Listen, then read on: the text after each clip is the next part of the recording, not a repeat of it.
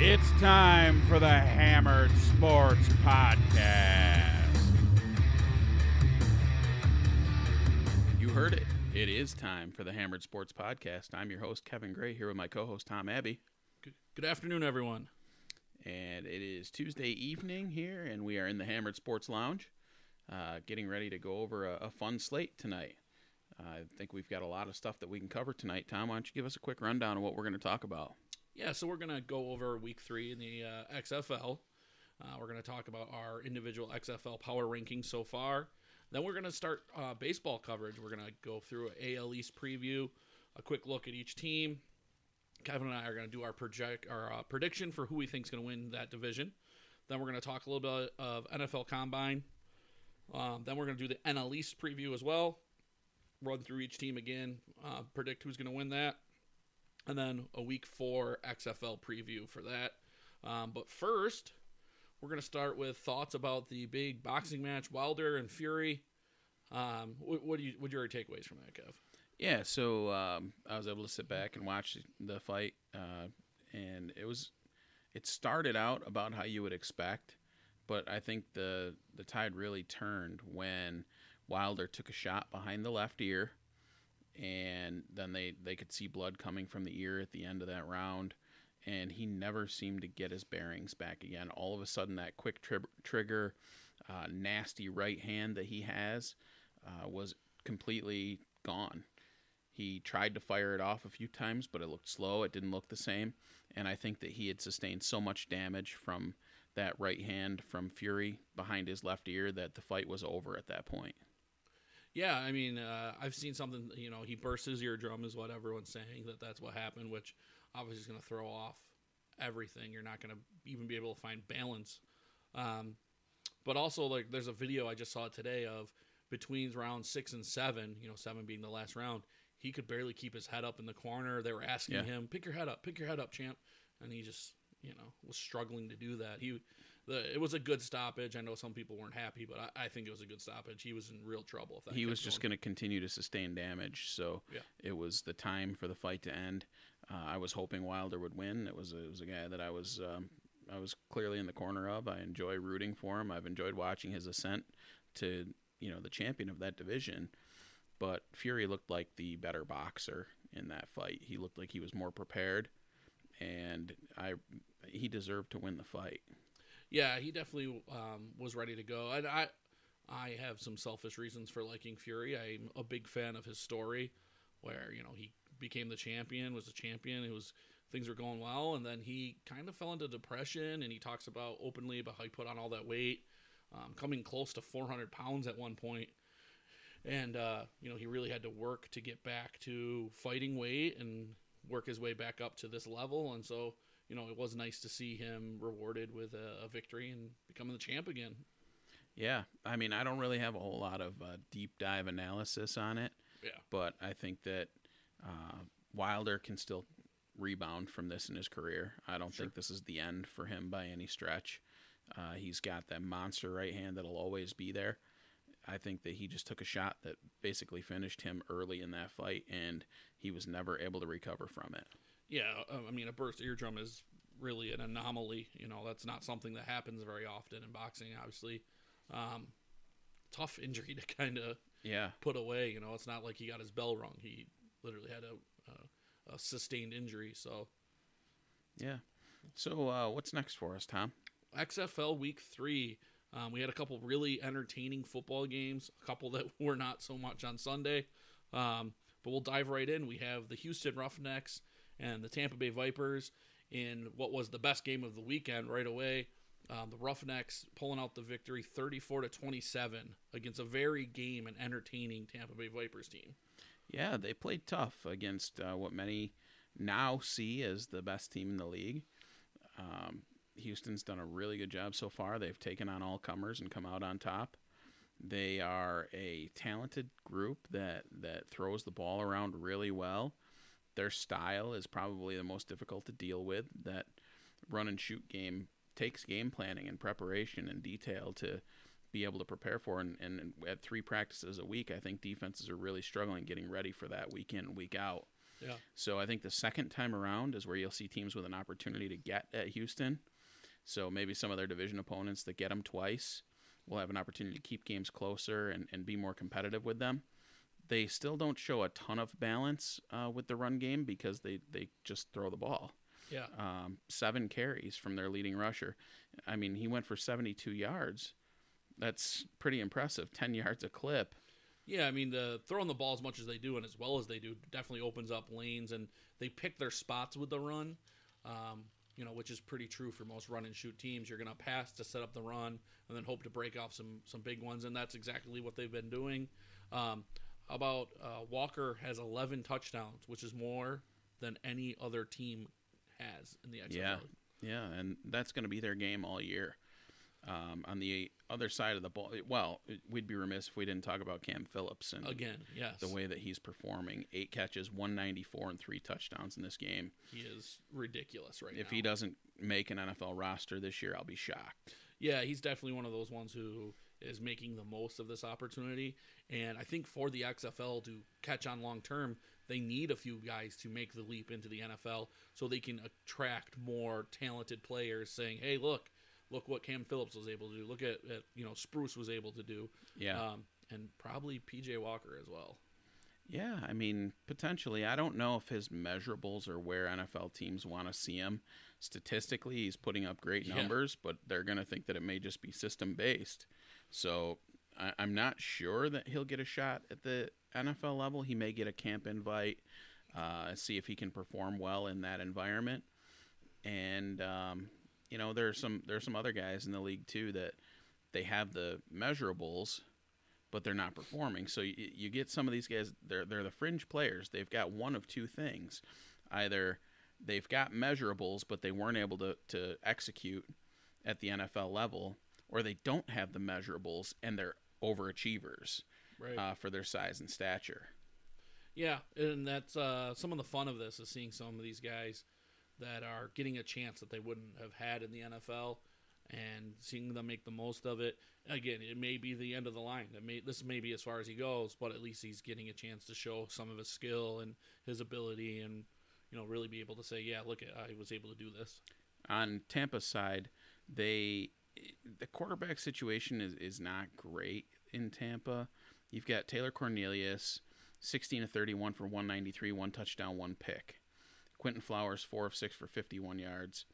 Uh, it seems like Flowers, he, he took a really bad sack when he was in at one point in the game, and I think that's what led to more opportunity for Cornelius. I didn't see any injury or anything like that, did you? No, I, I don't remember seeing anything, and they didn't really comment on it at all. Um, you know, they talked to Cornelius and they talked to Flowers on the sideline, and both guys were kind of, you know, whoever's in is in, and we're going to support Right. them. You know, they took the company line, so to speak, and um, so we'll, we'll again, this will be one we'll have to see next week. Who gets the uh, who gets the start and who gets the most of the reps? Yeah. So the next game on the docket was uh, Dallas uh, at Seattle. Um, this is one that we agreed on when we were making our selections last week. Yes. Um, you and I were both on the side of the Roughnecks, and they got off to a ter- or I'm sorry, of the Renegades, and they got off to a terrible start. Yeah, they got off to pretty much the, as bad of a start as you can imagine. Um, Landry Jones, after looking very sharp um, in the last game, especially in the second half, was turning the ball over like crazy. Um, but they, again, they found their footing and came out on top 24 12. Really dominated that second half, shutting the Dragons out. Yeah, and I, I really like Cameron Artis Payne running the ball for Dallas. He's Yeah. he looks pretty sharp. That's a, an Auburn guy um, that had a cup of coffee in the NFL, and looks like a guy who's still got some juice in his legs and, and could ba- make it in a camp as well. Yeah, they had they had a little bit of better balance again, which just seems to be something they're they're doing well. They throw it to the running back a ton. I I know they Well- pointed out in the telecast, but it is crazy. Dunbar, Eleven targets for Yeah. Dunbar. 11 targets, nine catches for Dunbar out of the Yeah. backfield, which, you know, he did that well in Dallas. It's not a surprise that they're taking advantage of But um, Artis Payne had six catches on six targets as well. Yeah, So we're talking 17 targets between those two. yeah. That's a lot. And and then uh, Parham, the tight end, the big tight end that looks like he's continuously making big plays on this team. Yeah. Uh, seven targets, uh, five catches for 101 and two touchdowns.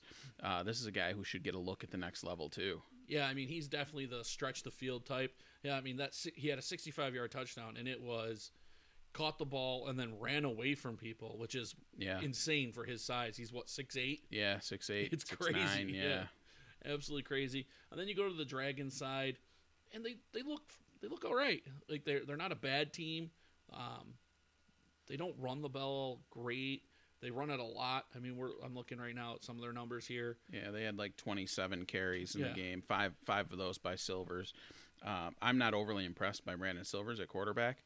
He seems to be relatively efficient. 21 34, um, 204, two touchdowns, one pick. He's not going to lose you games, but he's not going to win you games either. Is what you feel with him. Yeah, exactly. And that's why I say they look all right. They look like they are going to win a, uh, some games. They may be there for that second seed as we roll down the season. Um, they're going to beat some people. I think that uh, it was fun seeing them at home in Seattle, and it should be interesting going forward to see how that team, you know, if they change anything, if, if they stick with what they got, because what they got's not terrible. As we get to some of these teams, some of them are, are look terrible and pathetic. Yeah. So, uh, one in mind, which we'll get to next. But uh, I just think that, you know, they they look fine. They don't look great. They're going to struggle against some of the better teams. But they were in this game. They had a chance a couple times to to get close and again in the fourth and just didn't do it. Yeah. Uh, on to Sunday. Uh, Guardians, New York Guardians at the St. Louis Battlehawks. My St. Louis Battlehawks. um, they come, St. Louis comes out on top, twenty nine to nine, and St. Louis continued to do what you'd expect out of St. Louis, which is play physical football. Um, my favorite part of that team is how physical they are. They don't have any overwhelming stats in the game, uh, other than the fact they continue to effectively run the football with Matt Jones. Um, and Christine Michael had uh, one opportunity where he broke one off for a touchdown early in the game to cap off a, I think it was a four play, 72 yard drive to start the game. All four were running plays Yeah. And uh, finished off by an impressive run with Michael running over the last two defenders. Yeah, and this is another one where uh, New York. I mean, they're in this game in the beginning. It is it is six to three, um, and then they kick it off. They just caught it to six to three. The Battlehawks take it back for the first ever kick return for a touchdown in the league, Yep. and then they fall apart. And the the rest of that quarter, they give up a field goal, a touchdown, and then the two points.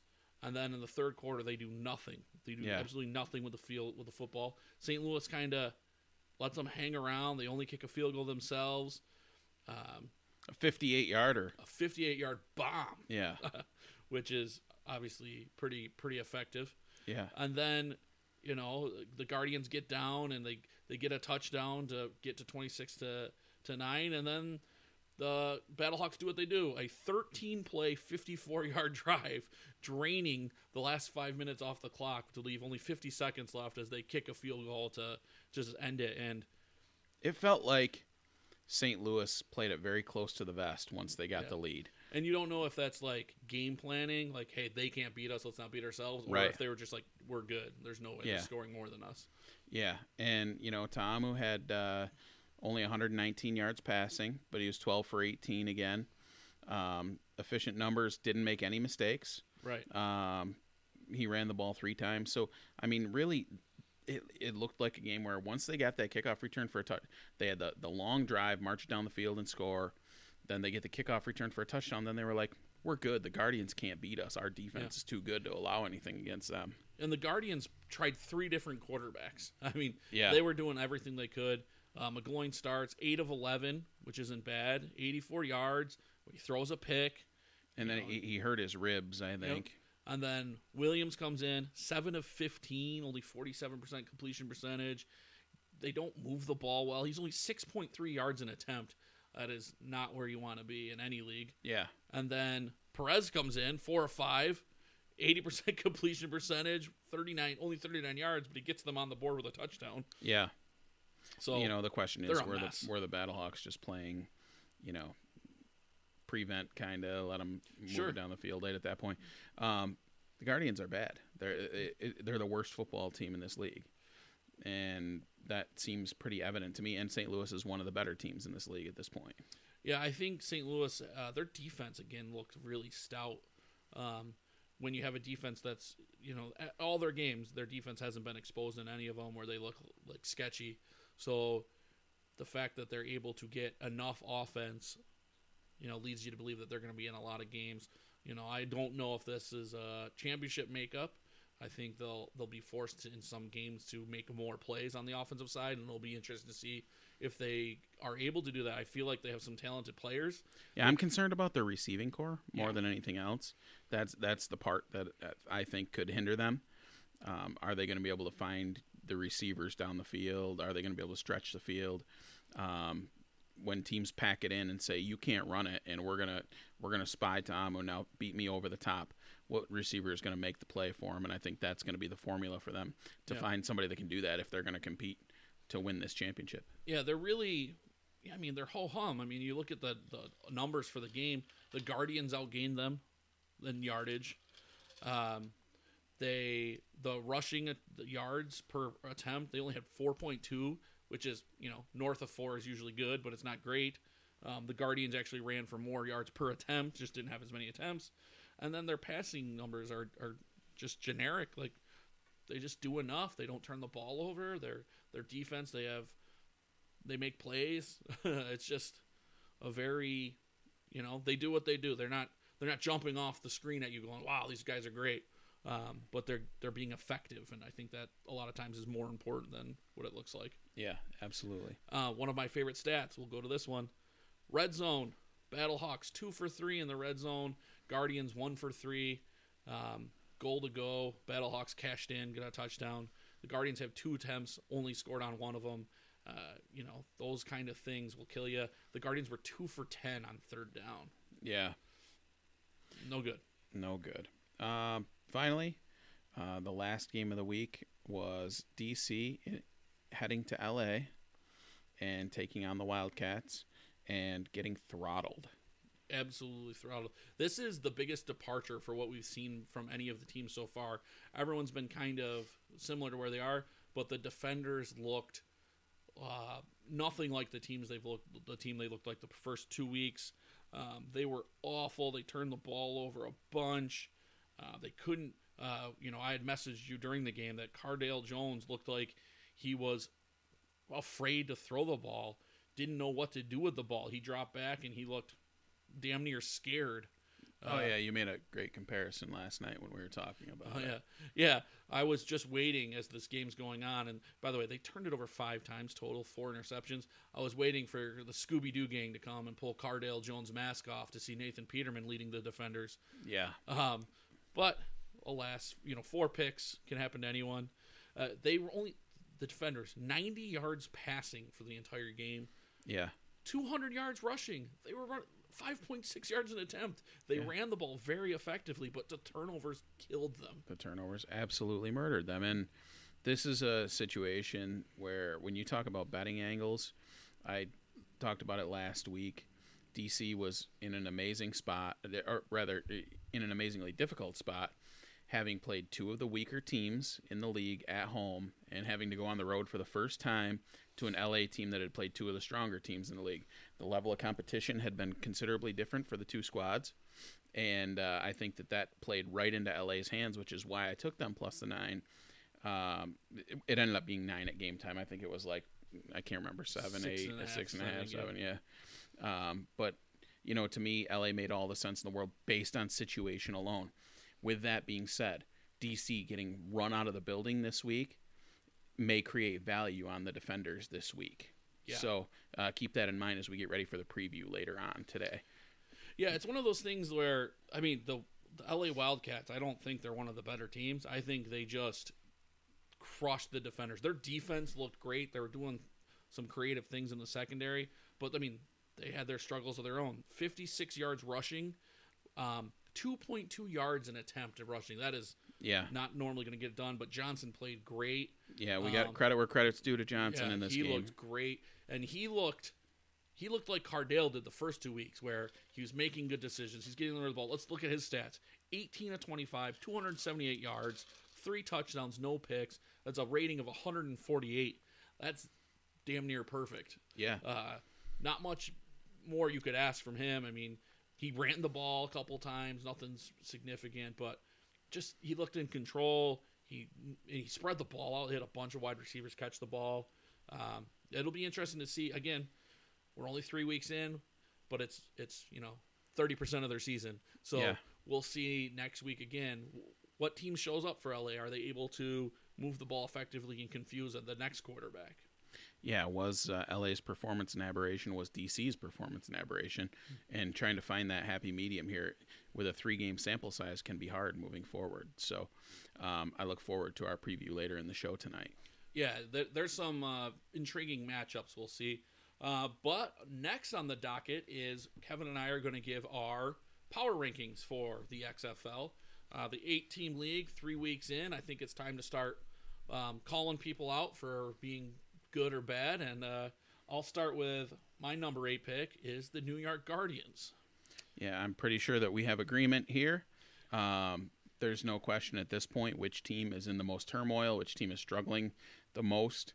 Um, I think that they have terrible quarterback play. Their defense doesn't really stop anyone. And at this point, I would find it very difficult to, to make a wager on the Guardians at any point. So they're one and two. Um, they only scored four touchdowns, which isn't, very good in three games. Uh, their one win was their first game, and they looked pretty good in that game, actually. Um, but when you look back at it, you know, we had talked about it after the game. They played uh, a team where they were outgained by 160 yards in their win. So I think when you add all three of those up, even though they have a win and there's a team in the league um, without one, I think you still have to consider them to be worst off. Yeah. Um, on the season, uh, they have scored 32 points and given up 59. Um, they through do, three games. yeah, yeah. So you know that's not good. Those numbers are not impressive. So yeah, they're very clearly the number eight seed, even though number eight in my power rankings, even though they are one and two. yeah. Um, do you want to lead number yeah. seven? Um, number seven for me is going to be the Tampa Bay Vipers. I have the same, which yeah. again is weird because the Guardians beat them. yeah. But I think when you look at the game, the Vipers outgained them by a ton. They looked like the better team. They just got some bad breaks, picked turnovers. Well, they're going to play each other again, and in that game, I think the Vipers will be favored. Yeah. Um, and I mean, if you looked at the Vipers this week, they looked really good. Um, I'm very excited to see them this week, which we'll get to in the preview section. But uh, it'll be very interesting to see that next one. Yeah. Uh, number six for you, Tom? Number six, I have the Seattle Dragons. Um, they're one and two as well, and there's a few one and two teams. But this one came down to me. They only have seven touchdowns and have allowed eight this year. Um, they're they they don't seem like a terrible team, but they're not they're not going to be able to compete with some of the better teams in this league. I don't think. Right. Um, so it'll be interesting to see how they go. Again, I don't. I'm not worried if I'm having to play Seattle if I'm one of these these teams that are doing better. And uh, we have agreement again. So, uh, it, once again, once again, we have uh, we did not discuss this before the show, and we just said we're going to do power rankings each of us, and you know, I, I I see them in the same spot. This is a team that's uh, scored 48 points, given up 64. Um, they, you know, their lone win was against the winless Tampa Bay Vipers. Yep. Um, they've lost the other two games they played, including another home game that they had here against uh, Dallas. I eh, and on the road at DC uh, week one. So I do not see a whole lot out of Seattle that I really like, and that slots them here at six. Uh, number five. I, I you, I, oh, yeah, go uh. I'll go ahead on this. Um, you know, at, at this point, I, I have to go with the Wildcats at five. I also have the Wildcats at five. Yeah. So I think we're seeing the league very similarly right now. It's starting Um, to sort itself out a little bit, I think, as well. Yeah. Um, Now, could Seattle and Los Angeles flip flop? Yeah, they could. I, I think that yeah. I think those are two very similar teams. So uh, the point differential for the Wildcats, they're plus three on the season, believe it or not. They're 74 points for, 71 against. So Yeah. um, I mean, they looked very impressive this week, which is why I moved them up. Is you know you weigh the season as a whole, but also most recent. Like, well, how are they trending? Like you said earlier, the Guardians are trending to dumpster fire. These guys are trending towards being competitive in games. I mean, there's going to be games coming up where they're probably going to be favored. Yeah. even. Um, you know, so I, I- don't I don't necessarily love uh, Los Angeles at all. They're another team that's just kind of floating out there, but you know that I think that's where they fit here is at uh, at the five slot. All right, so now we're going to get into the top four here.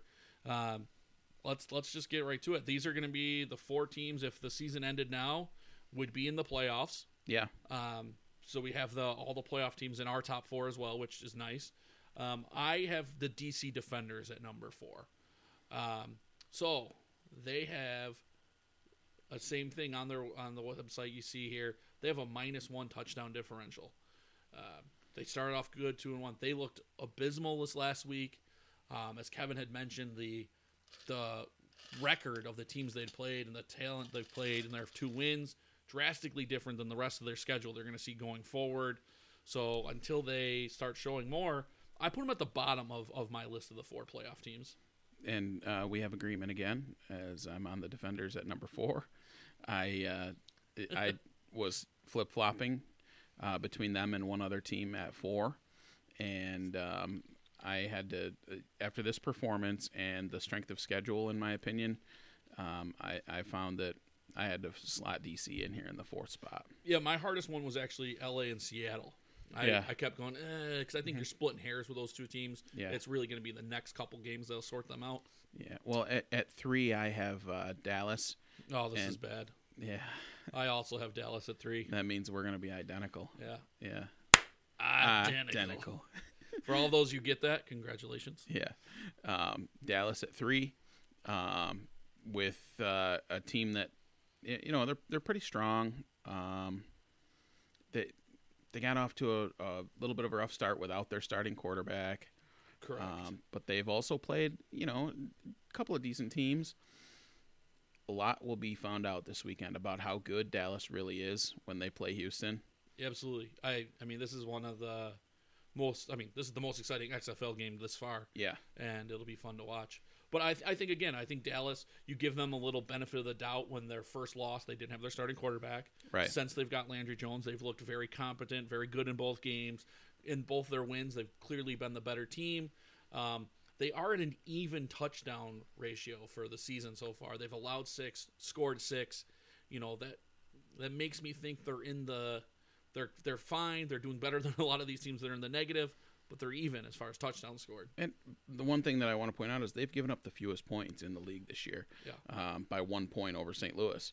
Uh, those two teams seem to have separated themselves a little bit from the rest of the league uh, defensively. They're Yeah. 45 and 46 points given up respectively.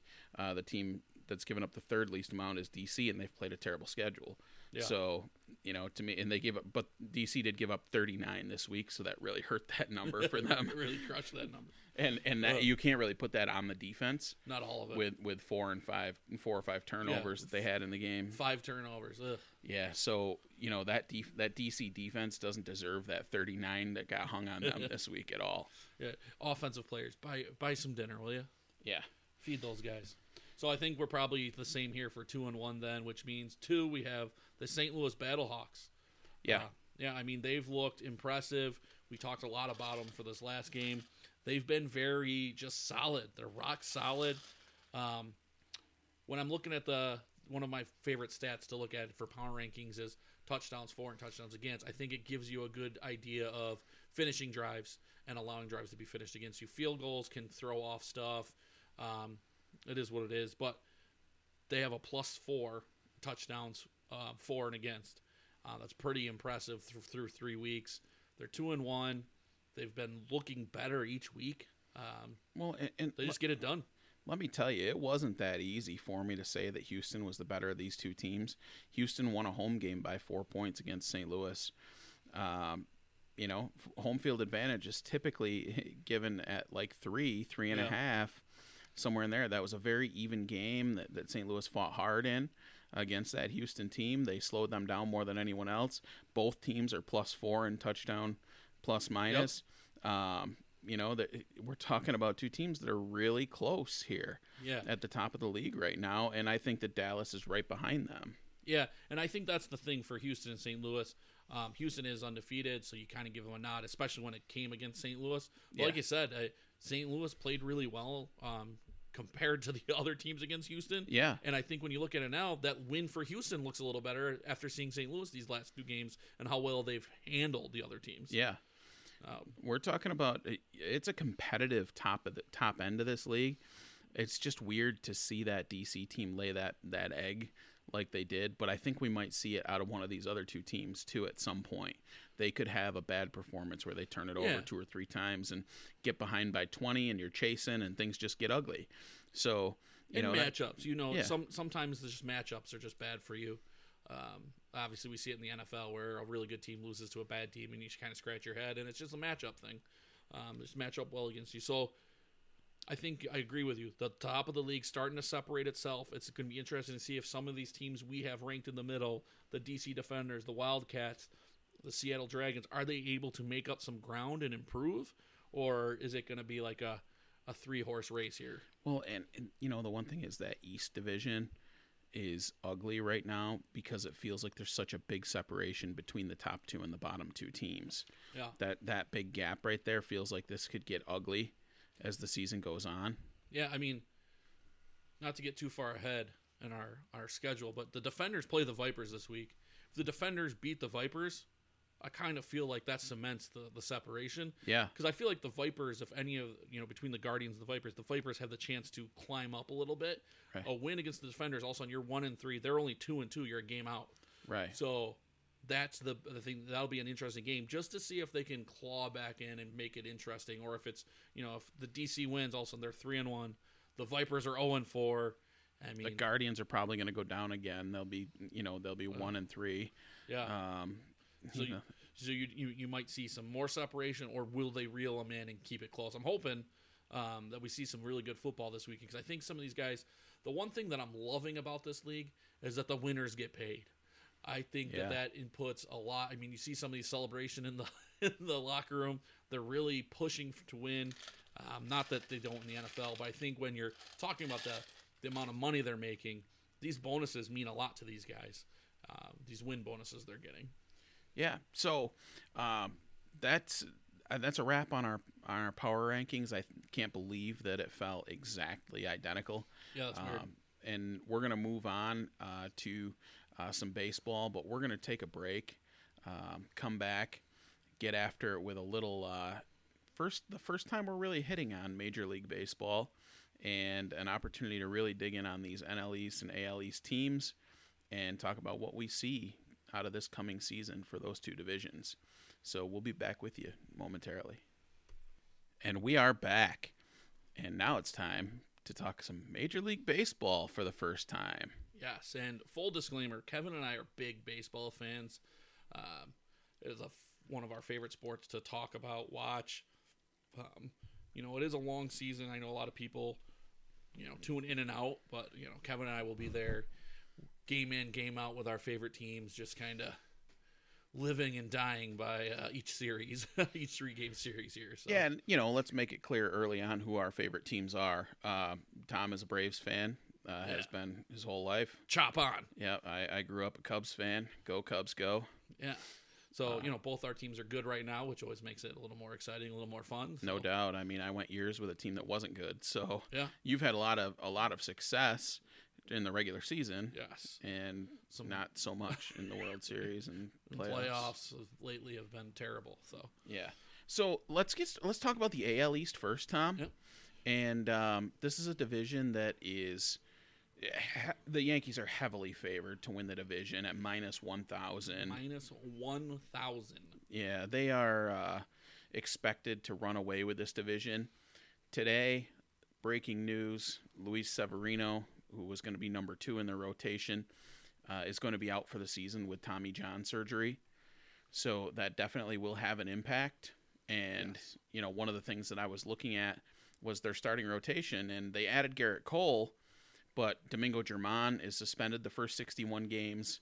Severino is out for the season with uh, Tommy John surgery, and then there are question marks behind that. I mean, it's it's going to be Yeah. uh, Tanaka, right? Is going to be the the two in that rotation now. Yep. Cole, Tanaka, J.A. Happ, Jordan Montgomery, and then they have Michael King now slated as the five. Um, they will be getting James Paxton back May or June, Yeah, um, so he should give them some in-house help. Uh, you definitely think with this injury that they may look at adding somebody. You know, they've never been shy about making moves, um, and with a team that's expected to win the World Series or else, uh, which they should be based on this lineup, it's nasty. Um, you know, they Yeah. definitely should be looking to try to bolster that. their projected starting lineup. Tom, can you run down that for me? Uh, we're Yeah. taking a look here through Major League Baseball. Just came out with a great article this week, uh, laying down what the expected opening day lineups are for all 30 N- uh, uh, MLB Yes. teams. So yeah, so we have uh, they have DJ LeMahieu at second base, um, leading off. Then Aaron Judge, uh, Gleyber Torres, Giancarlo Stanton, Gary Sanchez, Brett Gardner, Luke Voit, Mike Tauchman, and Gio Urshela.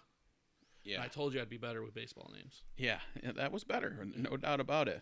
Uh, they Um, also will get Aaron Hicks back as well, and he may work in with Gardner. We'll kind of see how that turns out when he gets back.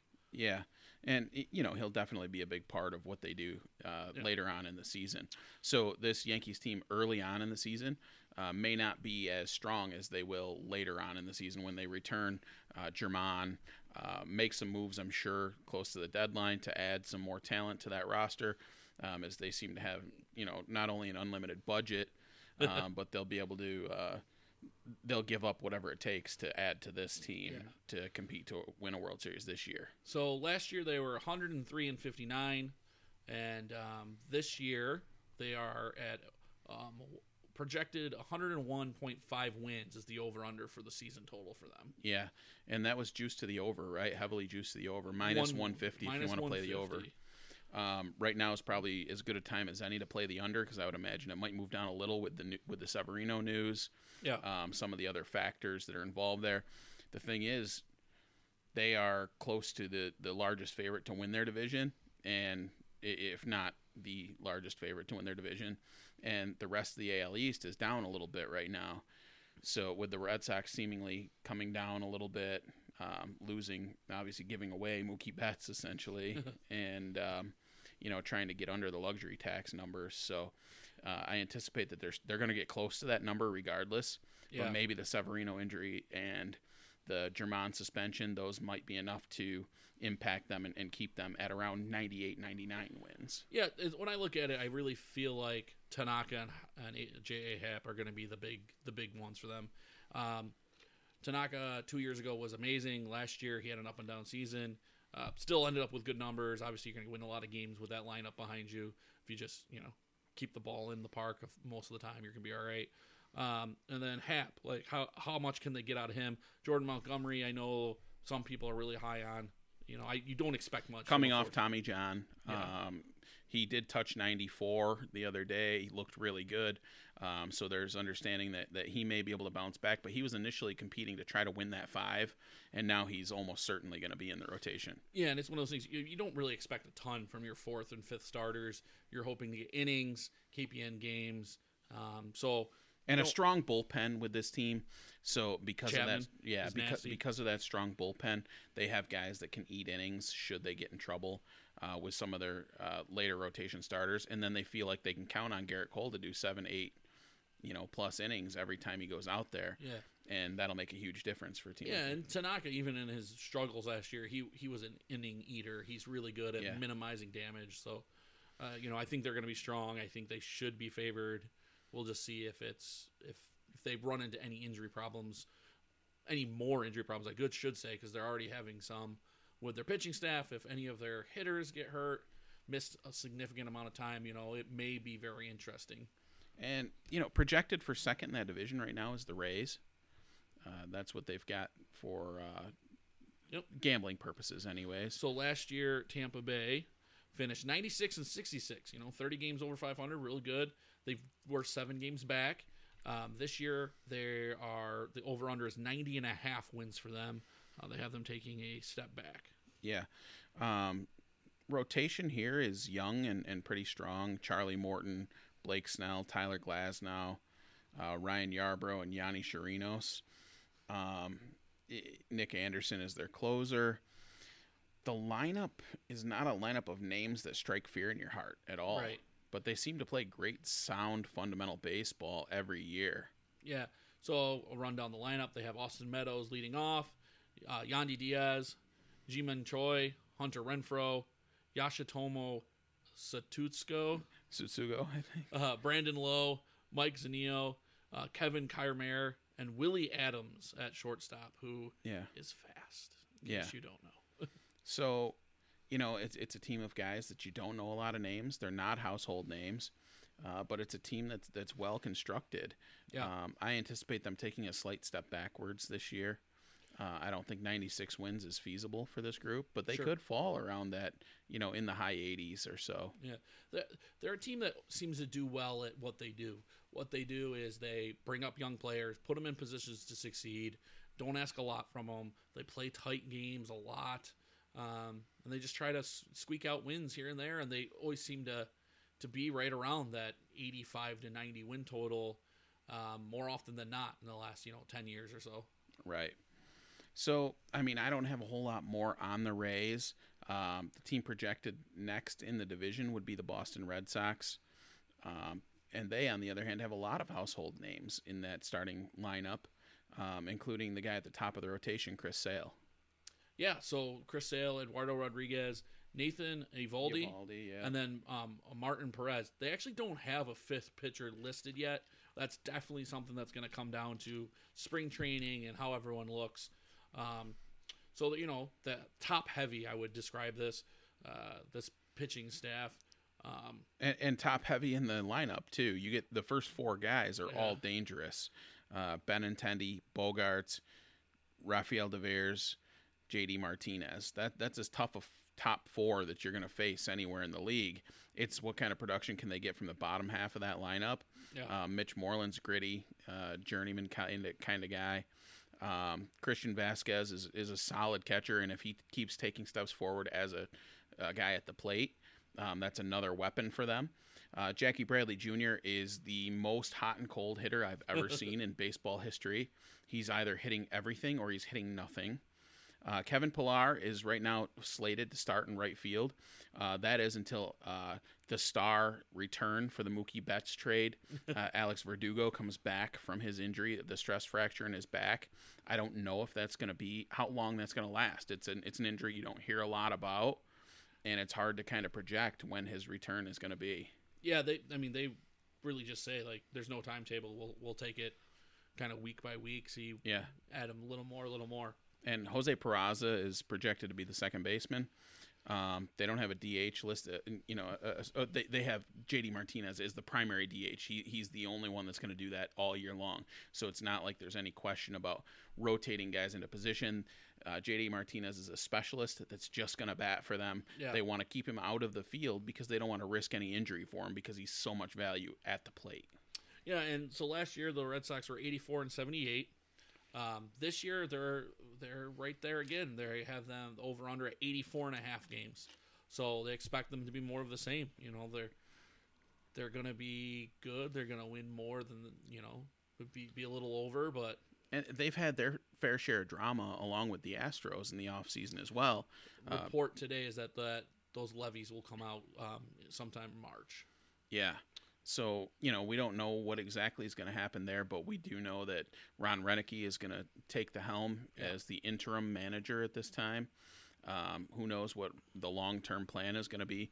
Roenicke's a good baseball guy. He's been around for a while, spent some time as a manager in the past. So it, it's not somebody that I think is going to be a hindrance to them, but it's, um, you know, that whole thing is hanging over the Red Sox as well.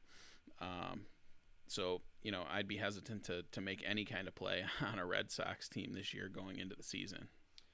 Yeah, it should be interesting to see what how well they do. I mean, Betts is a big star to lose him, and you know, not know when the guy you got back for him is even going to be able to play. It's definitely an odd situation to be in. So let's move on to the team that was projected for third in the division. And uh, uh, Tom and I were talking in the break about uh, teams that we might like to see here out of this group. And I told him I, I'm excited about this Blue Jays group. I, I love this Blue Jays team. They have so many names that are legacy players. Yeah. Um, you got Dante Bichette's son playing uh, shortstop and leading off, Bo Bichette. Then you got Cavan Biggio playing second base, just like Papa.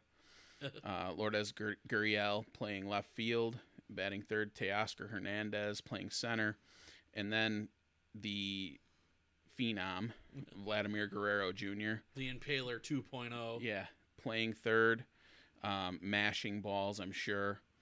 Uh, you've got a veteran presence in Randy Grichuk playing uh, right field. Um, Travis Shaw, who looks to regain his form from 17 and 18 after a down season with Milwaukee last year. If Shaw can step up, um, it, it could be a, a pretty solid lineup. Uh, Rowdy Tellez is listed currently as the DH, and Danny Jansen is the catcher, who was a, a nominee for a Golden Glove last year, um, which is you know a big deal. Um, and then you got to talk about their rotation behind that, Tom. So so what are they looking like now? So they got Ryu, um, who's going to be their their ace. Uh, Tanner Roark, Chase Anderson, Matt Shoemaker, and Shun Yamaguchi. Who I'm not really familiar with. I don't. I, I'm not either. Um, I think the addition of Ryu in the offseason is huge for them. Yes, it gives them a, a, a real bona fide ace starter, Yeah. and also keeps Roark as your second. I mean, Roark's solid. I mean, he's he's nobody. He's been involved with the the Nationals when Yep. when they were good. Yeah. Um, he's no again another veteran presence on the roster uh, to pair with all of this young talent. Uh, their over under on the season was 74 and a half. So yeah, last year they were 67 and 95, um, but this year the over under set at 75 and a half. 75 and a half is it? Yep, 75 and a half with juice right now to the over at 125. Yeah, and I'm going to play the over on this team. This is one that, um, you know, I know we weren't going to get big into the wagers, but I'm telling you, this is one that's going to be on my projection uh, later this year when we do the the um, preseason essentially projections and who we're going to wager on their over unders. This one will be on my list undoubtedly. And we also talked a little bit about the odds to win the division. It's an interesting way to to make a wager, but for me, this team shows more upside than any other in baseball when it comes to their young talent that's coming up together. It reminds me of a Cubs team that was bringing guys like Javi Baez, Addison Russell, Kris Bryant all up together. And now they're going to be in their second season working together for for an, their full entire season together. Their first entire season together. Right. And uh, I think that this group could really overachieve, and they may not have that tightness factor that that you know I'm afraid of anything or you know don't make a mistake. So I think at plus thirty five hundred to win the division, what if the Yankee season falls apart? What you know you know you've lost Severino. What happens if Gerrit Cole goes down?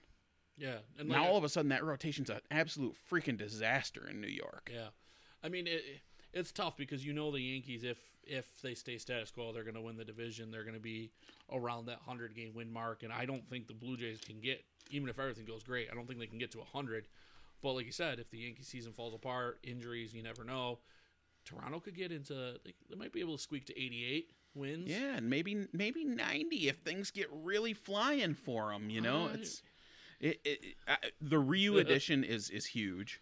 yeah Uh, Roark being part of this staff is huge, and you know they've got a couple of young guys behind it.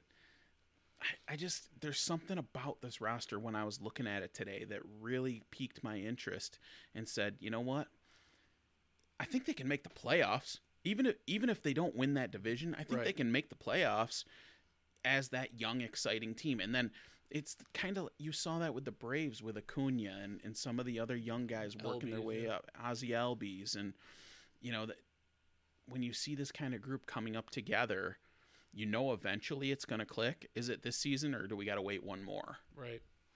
Um, so the last team on the AL East is the Baltimore Orioles. 54 and 108 last year. The over under this year is not much better. They're projected to be 55 and a half is the over under right now. Uh, when you look up and down the roster, the, the starting lineup, the starting pitchers, there's not a lot of names that again jump out at you. Not a lot of people you're familiar with. Yeah, I mean, Chris Davis. Chris Davis, uh, Trey Mancini, who's you know he has some exciting moments. Um, other than that, the names that you see here are Yeah. Alex Cobb pitching. You know, he spent time with the Rays. Uh, seemed like a good middle of the rotation guy. He's slotted as the two here. John Means is the the left-handed star, starter that's listed as the one. Um, I don't know where the wins come from with this group, No. but y- you're never going to catch me betting a team under 54 and a half, though. I'll tell you that. So Yeah, I think this is one you just kind of stay away from from this team gambling wise. Uh, they don't have anybody I'm confident in. You know, it, it, they may develop. That's the thing when you have a bunch, a team full of young unknowns. It's tough to predict how that's going to work. Um, so we'll, we'll see there. Uh, I am going to say I, I, I think you have to pick, you pick the Yankees to win this division. Um, I know that's not exciting, and I think you'll see a few of that where it's, you know, some of these are just so obvious that it doesn't, it doesn't really seem like you can pick. It doesn't seem like you can pick against them. You know, right, uh, so like we are saying, if this goes wrong and that goes wrong and this goes wrong, maybe those are the teams you want to bet on. Um, you know, you don't you don't want to bet on it because of the numbers, but in our project predictions, I would predict the Yankees to win the division. yeah, same here. Uh, I'll be on the Yankees to win the division, um, but you know, put a side note down there. I'm going to put 20 bucks on the Blue Jays to win the division at plus 3,500 because 700 bucks if things go sideways for 20 bucks, I'm wor- I- I'm taking that risk uh, with the upside of this group. I feel like they're the ones that can shock everyone. We were, we, you know, we were talking about the over under with the Blue Jays, um, and let's say they go 14 and four against that bad Orioles group, Right. and then they manage eight and 10 against the Red Sox. Yeah, and I, Even nine, let they should go nine and nine against that Red Sox group with this young talented team. and I'd give them the same against the Rays. I think the Rays are Yeah. tough, but they're not going to be that much better than them. I wouldn't Right. think. You Top know- to bottom, definitely not. Yeah, so let's say they go eight and ten against them, seven and eleven against the Yankees. Guess what? You're still plus five after division play. Yeah. And that means that that to hit the over of 75 and a half, you can go like minus 6 or minus 7 against everyone else in baseball. And I think that they're facing some of the tougher squads in baseball throughout the course of their division play, um, which is the reason that it, that I love their over. All right. So let's move on to the NL East, Tom. And you know, this is one that this is going to suck for me because I'm going to have to listen to Tom's, or, or you know, he'll probably fight off his homerism a little bit, but I've already heard him whining and being bitter about Yeah. uh, some projections he heard from what the Sporting Yeah, News the or something. The Sporting News can suck it. They have the Braves at the finishing fourth in the division. Yeah, I'd like to see where that guy got his press credentials from. Tom, I'm going to take a back seat and let you talk to me about the Braves. So I'm very excited about Atlanta this year. Um, last season, um, last season, 97-65 won the division. They're actually projected to lose to uh, for their over unders 91 and a half right now, so less than they had last year. Um, the big loss of Josh Donaldson may be fueling that. Um, let's take a look at the the lineup is I think amazing for the NL East or for the NL. You have Acuna Jr., who's setting his sights on the first 50-50 season of all time is his goal. Uh, Ozzy Albies. Can I just interrupt briefly regarding Sure. Acuna? Uh, I was listening to a podcast today. I, I apologize for, for not recalling the name of the podcast, but it was a, an NL East based um, podcast, and uh, they were talking about Acuna and his maturity is the biggest thing. And apparently Freeman's gotten on him a few times about like base running related stuff Yeah, and he had a making stupid issues. errors. And um, they also said that he could be as good as Mike Trout or better Yeah. if he's able to rein in some of the arrogance and they actually compared him a little bit to like Christian Christian Yelich and his problems in Mhm. Miami and saying, you know, at some point are the Braves going to get fed up and just let him uh, trade him away in order to gain more assets uh, because they don't want to deal with the headache anymore. So it's really about can he humble himself and say, I'm going to put my nose to the grindstone and be the best player in baseball because he has that kind of talent. Yeah, I mean, I can't imagine them trading him with a team-friendly contract he has. Yeah, not Eh. not now, not not this year, not next year. Probably in a couple of years, you'd be looking at that kind of conversation, Yeah. just like the Cubs have had with Kris Bryant over the last year. So you have Acuna Jr., you have Ozzy Albies, then Freddie Freeman, uh, Marcell Ozuna. They've added. You have Travis d'Arnaud, Dansby Swanson. Um, there's a little up in the airness about the third base. Is Johan Camargo going to come, or is the young Austin Riley gonna gonna take over that position? It's Or really are they going to trade for Kris Bryant? you know I'm all about that trade. Give give me some pro, give up some prospects. Put Kris Bryant in here between Freeman and Ozuna, and look out. And then Ender Inciarte is going to play center field. You also have Nick Markakis coming off the bench now. I mean, loaded. You remember back when uh, we went to DC and watched the Braves and the Nationals, and I was drunkenly chanting Ender's name from the center Yeah. field perch. Yeah, Uh, it just kept going Ender, yeah. or then I would mix it up with Inciarte. Ender, uh, that was a fun game because Strasburg pitched and the Braves won thirteen nothing. Yeah, I Look it up. I won an ass load of money Yeah. on DraftKings, DraftKings, that yeah. day. Um, and then the starting line, the starting pitchers are are young guys with a lot of upside. Mike Soroka was great last year. Uh, Mike Foltynewicz is one of these guys who every time out there he could pitch a no hitter, or he also could allow five runs in three innings. You, you got to be careful of that. Max Fried, I think, has the chance to be the best of this group.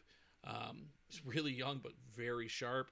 Sean Newcomb, solid. Kyle Wright looks like he's going to start in the lineup. But they also added Cole Hamels, who's working through some injuries, rehabbing. And they added multiple people to this bullpen to kind of sure that up after some issues in the playoffs and down the stretch last year. I I think I'm like the biggest Sean Newcomb fan in in baseball Yeah. because every time I watch the kid, I'm just like, I really like what he brings. First off, he's he's tall, he's left-handed. You know, left-handed people hold a special place in my heart because I'm from Warsaw. Um, the the the whole inside joke, guys. That's that's a hard one to understand. Um, you know, Sean Newcomb is really fun to watch. Every time I watch him go out there, it feels like he's got pretty good command and he's got the talent to really win a ton of games. Yeah. Uh, again, I think you're you're missing the Max Fried boat. Maybe you just haven't seen him enough.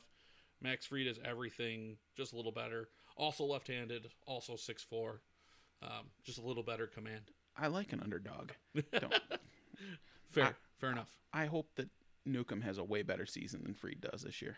Well, I mean, I'm okay with it as long as one of them does. Um, so when you look at this team top to bottom, there's not a lot of holes. Um, they have veteran guys on the team. Travis d'Arnaud, I think, is a good ad. Um, Ozuna coming to add some pop since they um, moved on from Donaldson. That contract just didn't seem to to get done. The Braves didn't want to commit to that extra year. It seemed, um, but they still have so much talent in, the, in this lineup. Um, it should be very interesting to see how it goes. You like Mark Melancon? I do, and I like that they got insurance in the bullpen though more than Yeah. anything. Um, you know, adding guys, all star pitchers, um, to the bullpen is never a bad idea, and they went out and did that.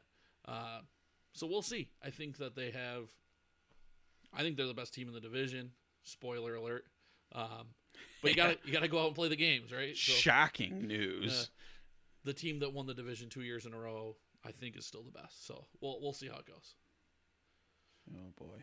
So up next, um, they have the Washington Nationals, the World Series champion Washington Nationals. As much as that drives me nuts to say, um, last year 93 and 69 caught fire, made the wild card, won the World Series. This year, Yeah. 89 and a half. That's low for a defending World Series champion, right? But they're in a maybe one of the most competitive dis- divisions in baseball. I think that you could put a bet on any one of those teams at the top of that division and feel comfortable with it because and feel like you have a chance throughout the course of the season. Uh, when I say at the top of the division, I, I'm referring to Atlanta, Philadelphia, and Washington. I think all three of those teams can Yeah. compete for the division uh, after Philadelphia's underachieving performance last season. Um, I think they belong closer to the top of that division. Um, the Nationals lineup, you know, it's Trea Turner, Adam Eaton, Juan Soto.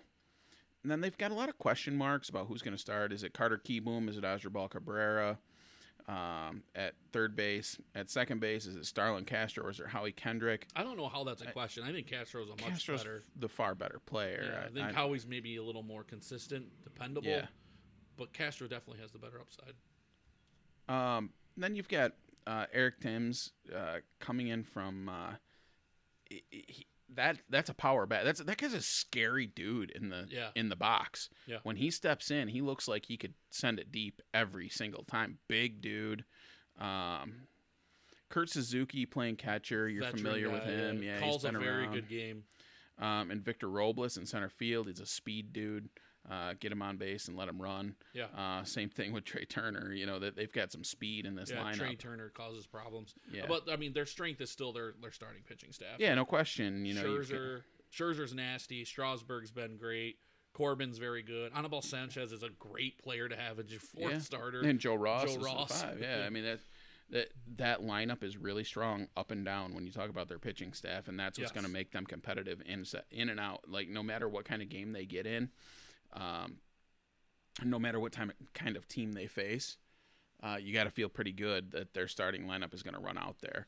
Um, you're going to Joe Ross. I, I'm running him out on the fifth day against the Braves, and I don't feel scared that we're going to get we're going to give up six. Yeah, you, you feel like you still have a shot in the game, and that's a that's a nice feeling with your fifth starter. A lot of times you're like, well, if we win, it's a bonus. Um, that's not how that is for them. They they Hey, feel like they should be in those games. Listen, as a Cubs fan, I know what it's like to have five threes.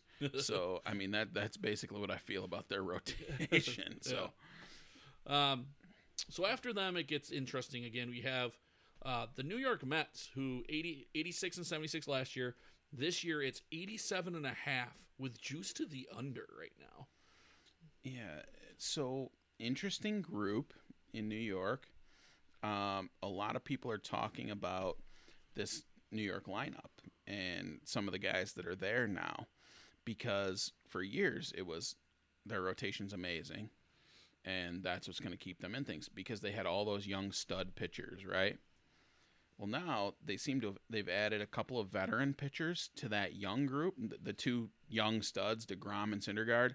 They've added Stroman and Porcello to the mix there. Steven Matz has been solid, Yeah. And their lineup. People are saying a lot of great things. Um, Cespedes is not listed on here in the starting lineup, so I wanna I wanna factor that in now because when Cespedes is right, he's as good as they get. Yeah. Um, but Jeff McNeil at third, Pete Alonso at first. Let's see if he can repeat what he did last year. Uh, Conforto in right field. He's going to continue to be what he is, and that's a it's a, a good, above average, solid Yeah. baseball player. J.D. Davis is currently listed as the left starting left fielder. Robbie Cano um, at second base. Wilson Ramos is a great hitting catcher. Brandon Nimmo in center, and Amed Rosario at short. Um, Yeah, it's the sec the, the last three in their lineup really doesn't Right. do anything for you. Um, their first their first you know five guys are good, especially when you swap JD Davis out for Cespedes. That's a that's a really solid top five. But six, seven, eight, and then you throw in a pitcher at nine. Those that's four spots where you're thinking your pitcher has an advantage. We can we can work around some of these guys and get some outs. Um, I think that's why they moved Alonso to second. And this is to kind of give him some more protection because if he's at four, yeah, man, you're not gonna you're gonna be able to pitch around him a lot easier then. Yeah. Well, and you know when you look at uh, Degrom and Syndergaard, you really got two guys that are a one on most teams. Yes, both of them. And then you got Stroman, Porcello, and Matz. Stroman and Porcello are both guys that could be twos or threes on teams. Um, so their pitching staff is great one through four. Um, they're going to be tough to deal with when it comes to that. I didn't spend enough time thinking about their pitching staff when I was looking into this, um, but their pitching staff is going to make them very tough to beat this season. So um, I, I'm not necessarily a Mets. Fan. I've been around a lot of Mets fans in my life. Uh, I can think of three of them off the top of my head that uh, you know I've listened to talk about the Mets incessantly. But I think that I'm on the over for the Mets season this year. Um, not necessarily to win the division, but I'm on the over for them. Yeah, I think the hardest part for them is the division. I mean, like you said, you're you got to play the Braves, Nationals, and Phillies each 18 times. That's a lot of Yeah, tough yeah. tough games, and that's the same thing for all four of those teams. The, the games against each other are not going to be easy. Uh, up next, the Phillies, who finished 81 and 81. Their um, over under for the season this year is 85 and a half. Um, a lot of money spent on this team. Uh, some very disappointed Philly fans, which never hurts my heart. Yeah. Uh, and I think you you know you got you got a team where it looks on paper like they should do pretty well. I mean, we'll go through the lineup: Andrew McCutchen, JT Realmuto, Bryce Harper, Rhys Hoskins, Didi Gregorius, uh, Jean Segura. Jean Segura, Scott Kingery, and Adam Haseley. You know, again, the top part of this lineup is really good. DD is a very explosive player. He also goes through hot and cold streaks. Um, Segura's rock solid at second base. Yeah. He's a good speed guy. Um, Scott Kingery had a lot of promise as a young player. I think he still is a little bit. Uh, you know, he he's he's a good solid third baseman. He's Yeah. not going to hurt you at all he's- there. he- and then and the seven hole, you know, you're yeah, and Adam Haseley, I'm I'm not familiar with him really. I don't know I don't know how good he is, so I would have to uh, do a little research there. Um, honestly, you know, and I'm gonna I'm gonna be straightforward about this. I haven't had enough time to to dig in on baseball yet because we've been so football heavy all the way through the Super Bowl. Then the XFL kicked off, and and a lot of my reading has been on teams outside of the Cubs, of course. Yeah. has been uh, revolving around football. So it's been tough for me this year to get a great handle on some of the guys that are up and coming or some of the fringe guys on teams. So um, that makes it a little challenging for Yeah. me here. Um, but when, I give you stats real quick from last year: 222 at bats, five homers, uh, 266 average. So yeah, and he's you know. is he a stolen base guy? Good defender? Any idea there? Uh, it doesn't look like he had much on either. Um, however, he he you know he plays center field. It says plus center fielder here. I, I know. Yeah. You know, again, he looks like he split his time with the minors last year. yeah, A WAR of 1.7, so not exactly knocking down the, the door for anything there. right. But I mean, if he's in your eight hole, you can live with Right. that. Yeah. so- Only four stolen bases last year. Yeah. Um, and then their pitching staff uh, Aaron Nola, Zack Wheeler, Jake Arrieta, Zach Eflin, and Vince Velasquez. Now, I have a special affinity in my heart for, for Jake Arrieta. Um, he will forever hold a place with me as the guy that resurrected a career from the from the Orioles and then uh, was the heart and soul of that Cubs team that won the World Series. Um, love the guy, and I hope that he has a great season every year, like except when he pitches against the Cubs. of Yeah, course. and I think their top three are, you know, can match up against any top three. Uh, but then I, you know, Zach Eflin's pretty good too. Yeah, Uh, he's you know four four ERA career. yeah, I mean Vince Velasquez is even worse. yeah. So That's where they're gonna have their, you know, they're gonna need one of those guys to take a step forward. yeah, Um, I really like their roster, though. I, I really like their lineup. Um, one, th- if you ask me, one through seven, I think their batting order might be the most difficult to deal with in, in the NL East. get out of here. Yeah, I know you, you don't like There's that. no way. But... McCutchen's best days are behind him. Yeah, I mean, maybe, maybe so. Maybe he's been in situations where he hasn't had anybody hitting behind him to, to. He was there last to- year. I get it, I get it. But Realmuto is one of the top five catchers in the game. Bryce Yeah, Harper is one of the top five players in the game. Rhys Co- Rhys Hoskins is a really good player. Didi Gregorius has nothing but upside still and has had great numbers already. Um, you know, so I, I, I like them one through five in particular, and, and Segura's, you know, I think a top. Mm, nah, I guess he's like a middling second baseman. Kingery's probably the same at third base. So McCutchen hasn't batted above 300 since 2014 yeah, of marriages that haven't lasted that long. That's true. Very true. Um, so let's move on. I mean, I, I like the Phillies team. Uh, what was their over under? Uh, theirs is 85 and a half, which I think is, you know, when you look at the those three teams in the middle right there, Nationals, Mets, Phillies, I think any of them can be in that area from where they're like 80, 81 wins to 89, 90 wins. Any of the three of them, depending on how things go. Like you said, some guys step up if they avoid big injuries. Any of the three of them can be in that area where they're neck and neck with Atlanta pushing them to take the division. Yeah. So I think that's the scary part as a Braves fan. You don't know which of the three of them is going to be the team that is at the end of the season you're chomping it out with. Yeah. But you know one of them probably will start, sort themselves out like they did last year. Uh, the Nationals, Phillies, and Mets at one point were all lumped up, and then towards the end it kind of sorted itself out. Um, and I expect the same thing. It's a tough division. Those top four teams are, are pretty good, and then they're you know everyone beats up on the Marlins. So sorry. All right. Well, hey, um, Tom, take the wheel on the Marlins. I'm gonna mix another drink while you do it. All right. Marlins last year, 57 and 105.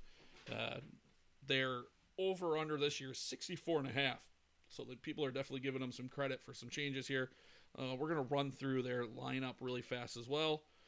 Uh, Jonathan Villar, Brian Anderson, Corey Dickerson, Jesus Aguilar, Jorge Alfaro, um, Isan Diaz, uh, Miguel Rojas, and Lewis Brinson. Um, again, not a lot of household names. You do have some a lot of guys with upside that are coming up, and the, in a in a way they tried was their big addition. They try to mimic themselves after the Tampa Bay Rays, just with a lot less success. Yeah. You know, they're in a division where a lot of these teams are spending big money. Uh, they don't have the ability to do so, so they try to get young players and put them in position to take big steps and then flip them for more young players. And they just have a they, they haven't had the kind of success Tampa Bay has with the same kind of model. Yeah. Not not in a while, anyways. Right, no doubt. And um, you know, I, I'm back by the way, guys. I made my drink, and in the time that he was covering their lineup, which is pretty impressive, I must say. that comes from uh, you know being an old pro, Years of practice. years of practice. Um, you know, there was a lot of talk on the, podcast I was listening to today about how they feel like Jeter is, is turning things around a little bit, starting to add some people. Um, you know, Jonathan Villar was the big addition in the offseason. Um, Corey Dickerson, I've seen around for years, and, and everybody like looks at him as, as a great future prospect. And you know, by now he's got to be close to 30 years old, and I'm not sure he's really a prospect anymore. right, Uh. at some point that bubble bursts. Yeah. Um, Aguilar is a, uh talented dude uh, that can hammer the ball. Uh, the question is, you know, can he do it without much support around him, and or guys just going to pitch around him? My biggest concern with the group is the pitching staff: Sandy Alcantara, Caleb Smith, Pablo Lopez, Jordan Yamamoto, Elieser Hernandez. I, honestly, I don't know if I've ever watched any of those guys start a game in the major leagues. Well, Alcantara's nasty. He's, I've, I haven't had a chance to watch him, so yeah, he's nasty. He had uh, made it was an All Star last year. Um, he's got some filthy stuff. He can put some heat on the ball. yeah, Uh, last year, three point eight eight ERA. Uh, only six and fourteen, but when your team is abysmal, it's kind of tough to get above that. Uh, two complete game shutouts last year. Um, you know, he really, he really has nasty stuff. Um, he just really, it's it's kind of tough to win games. It's kind of tough to to get some notoriety when you're you have to pitch notoriety. When when you have to pitch, Tom, Tom's not drinking tonight, guys. By the way, he's he's on Mountain Dew. that that there. was a that was a sober mistake.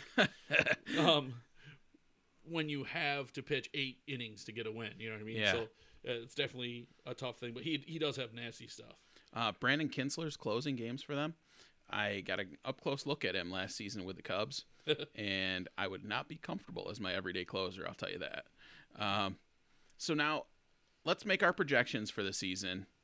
Um, I didn't hear any on here that I loved as far as uh, season long uh, over unders that that stood out to me.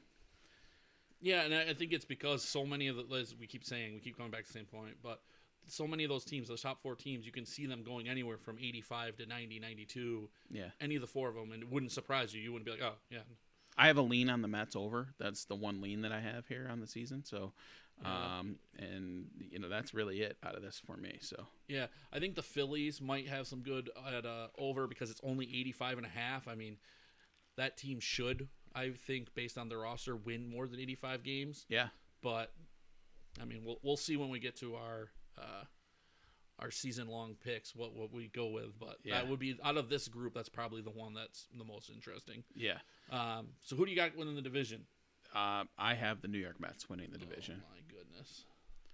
I think I think that that uh, when I looked at the depth of that pitching staff and uh, the talent on this team, if the Mets don't met, where they find a way to botch things throughout the course of the year, You know, like a, a sale for billions of dollars, maybe they'll find a way to blow that. right?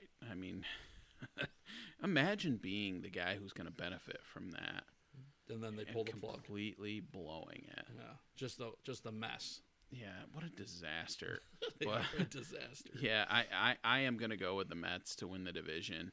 Um, I, I love your Braves, Tom. I, And, s- I and smell I've- a side bet coming here for the yeah, for the NL East. I Yeah. finally won't have to make it with Eric. I can make one with you for it. Yeah, right. And everybody can hear it, and it- Yeah. out here for the world to hear. But when I when I looked through and and the talk that I heard about Cespedes today, uh, coming back and sounding like he he's probably going to be back sooner than later.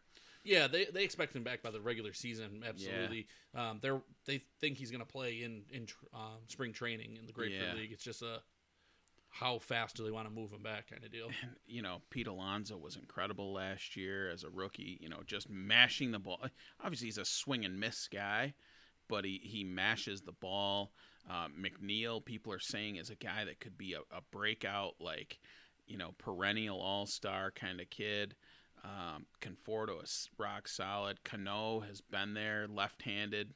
You know, knocks it around pretty good. Wilson Ramos is, is another addition that I saw here that I really liked one through six, I love this lineup, and one through five, I love the pitching staff against the other pitching staffs in the NL East. Yeah, I mean, obviously, I'm going with the Braves. You know, you don't you don't go with what's broke. They've uh, two two years in a row they've been sold short and won it. So I'm gonna. Ask me who's going to win the NL Central. I know you're picking the Cardinals. Um, Uh, that sound was Tom being knocked unconscious by my cup. Um, so before it gets away from us, we do want to talk a little bit about the NFL Combine. Um, don't expect a lot of in-depth uh, analysis here. We just want to have a little back and forth about what we get as fans of the draft and fans of college and pro football out of the NFL Combine. I personally think a lot is made out of certain things that don't matter. Um, yes, 40 times are important at comparing what you saw on tape and making sure it checks out. I think football tape is always going to be more important. I think if you ask most pro scouts, that's the same thing. It's not. I don't have a novel take here. I think that's pretty much consensus around the league.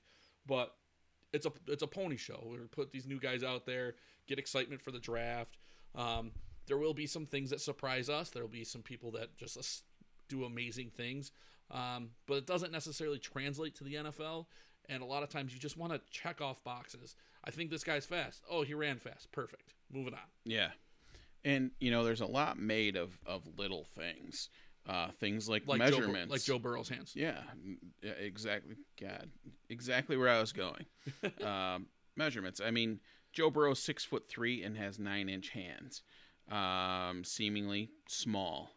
Um, these are the kind of things that you end up hearing over the course of, of the few days that they're there. Um, I feel like I want to call it, you know, I, I, want to say that it's it's short of the underwear Olympics that people want to call it. yeah. It's somewhere between that and um, you know this is awesome. I want to see every minute of it. Yeah. Um, there, I like seeing some of the explosive stuff. Like, let me see those forty times. Let me see if there's an athlete out there that's raw that that didn't get great coaching that that might be able to be molded into something. Um, but I'm a tape guy when it comes down to it. Show me what you can do on the football field. And you know, you have a great example right here in Buffalo and Devin Singletary, who ran four six six Right. in the fifty last year, and it allowed him to fall to Buffalo in what the third, Third round. round. Yeah. So that's those are the kind of things that can happen because they see these numbers and they think, "Oh man, you know, he doesn't have the physical ability to do what he does." But that's just not necessarily the case all Yeah. the time. Um, yeah, it is always fun to see. You know, there's there's numbers out there to see. You know, are, is someone going to break the bench press record? I know Henry Ruggs is saying that he's going to break the 40 time record, which to me 422 is the record right now, and that's nuts. Yeah, So if he can if he can get there, well, it'll be really amazing to see, and I'll I'll want to see that for sure. But I think in general, uh, and this is something that I, I hear from the the pundits, uh, Todd McShay and Mel Kiper. More often than not, it's how they act the rest of the time they're at the combine. right. These kids are there for an entire week. There's NFL people, scouts, GMs, coaches, and every bar, Yeah, club, fas- hotel lobby, Yeah. watching these guys, taking notes. Who's in bed early? Who's sitting there with a, uh, you know, what are they listening to? What are they driving? Who are they hanging out with? Um, there's a story that Bill O'Brien told about when they decided to draft Deshaun Watson. They saw him do a bunch of things, and then on the field, and they're like, "Yeah, yeah, he's good," but so are these other guys. And then they saw him eating lunch in the cafeteria and all these guys coming to sit with him. He went and sat by himself, and all these guys came up, you know, high five, shook his hand, sat down to eat with him. And, you know, during this time, they saw 20, 25 guys come up and, you know, give them some love and then go mind their own business and eat. And then some guys just sit with them, and they're like, this guy's a leader. People love him. This is our guy. Yeah. So It, it, it's those it, those are the kind of moments that uh, seem to be what separate people in the combine from whether I'm going to select them or I'm going to avoid that type of person. You know that personality means a lot at this level, and uh, that can be the separator between someone who's a great player and uh, performs amazing on Sundays and someone who is a great physical talent that doesn't get it done. Yeah, I mean, if you got to think about it from their perspective, this is a millions of dollar investment on, on these players. You're you're betting your your team's success. These GMs are betting their jobs on on the success of their first Yeah. round picks, especially. Yeah. And uh, so it, it's very important. I think they take it seriously. Um, you know, we'll, we'll we'll see. I always like some of the little stories that come out of it. It's not something I watch every night. Uh, you know, I, I like to see the breakdowns and look at all the wide receivers 40 times and look at it, you know, that way. But I don't need to watch it in, in real time as it happens. Right. I would rather take some time and sit down and watch some game film from Yes. their performances over the course of the season. So um, I think that like there are some great like all 22 films on YouTube, and you can go in and watch some of the major games over the course of the season and get a look at a lot of great prospects by doing that. Yeah, and especially when you, you isolate people and watch um, watch them. I mean, there's some players you kind of know just because they've had such big profiles in their college career, but there's some guys you really don't get to to see that much. Um, or focus that on, you know, you get some old linemen. You're not watching the old linemen the whole time you're watching a football game. Uh, but when you watch them in the all 22, when you're like, hey, this guy's being talked about as being drafted in the top 15, uh, check them out. It's easy to to zoom in and focus and see, you know, what they're doing at those spots. Yeah, Pat Kirwan wrote a great book several years Yeah. back called Take Your Eyes Off the Ball. And that will teach you to look away from where the point of attack is or where the handoff is being made or how the quarterback threw the ball and let you see football in all its beauty. And that's something that you can't appreciate unless you understand it and spend the time trying to understand it. Yeah. Um, got anything else? No, that's it on the That's it, yeah. combine. yeah. You know, if anything happens amazing, we'll we'll we'll definitely dive back in next week. And I Um, think I think I think overall we might cover some of the, the big prospects and Yeah. their performances, the big underperformers, the big Yeah. overperformers. And I know that like quarterbacks, everyone wants to see the quarterbacks. I've heard millions of times that they're more interested in their pro days than the combine because the combine's scripted, do the X, Y, and Z. The Yeah. pro days, they get to say, "Hey, you throw this pass, this pass, this pass," Right. and they go out and do it. So you get a little bit more of maybe you have a question: Can this guy throw the deep out? Well, ask him. Have him Yeah. do it five times in a row. Does his arm get tired? Is he able to Yeah. still zing it in there on the fifth throw? So you are able to to get a little more interaction and uh, Yeah, one-on-one activity with him that way. absolutely. And you know, little inside baseball here. Tom and I are spending a lot of time preparing for our draft show. Yeah. Um, we're you know going to be building a big board here between the two of us, talking about you know some of the best prospects. So there's a lot of behind the scenes going into our preparation for that, um, and we hope to announce some some big things surrounding that that show as well. Yes. uh, coming up soon. Um, we also have another big announcement coming up um, regarding our website.